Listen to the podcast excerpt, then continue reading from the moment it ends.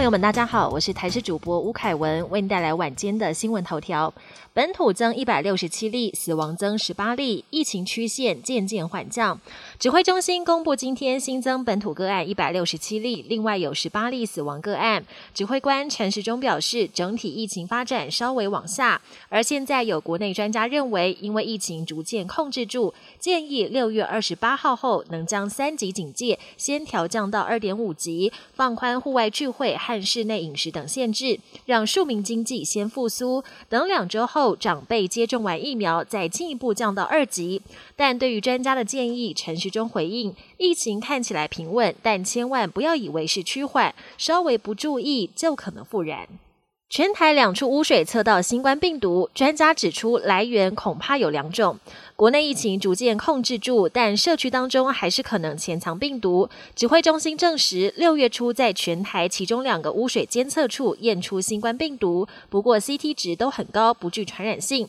而专家分析，污水内有新冠病毒可能来源有两种，第一种就是主要流行的英国变种株。透过空气为例冲到污水中，另外一种就是经由排泄物进到污水系统。而必须注意的是，如果病例下降，但还是在水中测到病毒，就代表社区当中有隐藏个案。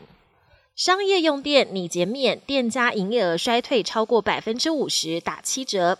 疫情重创民生经济，三级警戒之下，许多民众居家防疫，因此家庭用电量也大增。立法院朝野党团都提案，希望台电可以取消六月实施计费较高的夏季电价。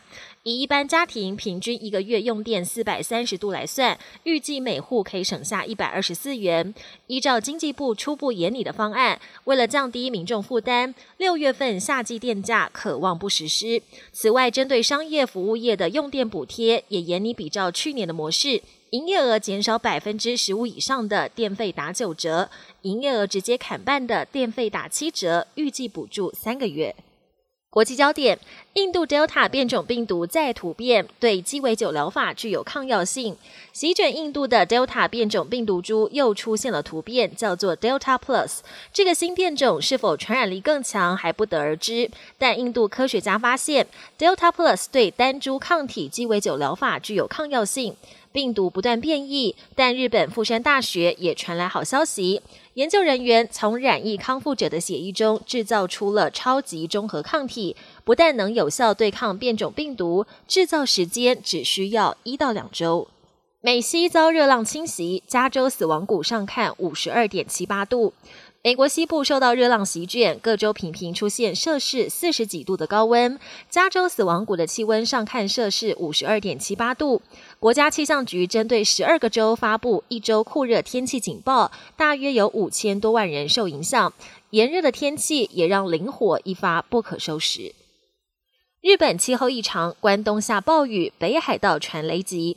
日本关东地区受到冷空气影响，今天上午崎玉县南部发布大雨警报。东京练马区雨量在短短一小时内飙破四十四点五毫米，东京妙正四川更因为水位暴涨一度濒临溃堤。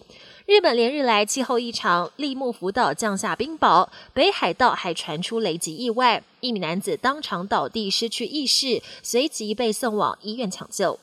本节新闻由台视新闻制作，感谢您的收听。更多内容请锁定台视各节新闻与台视新闻 YouTube 频道。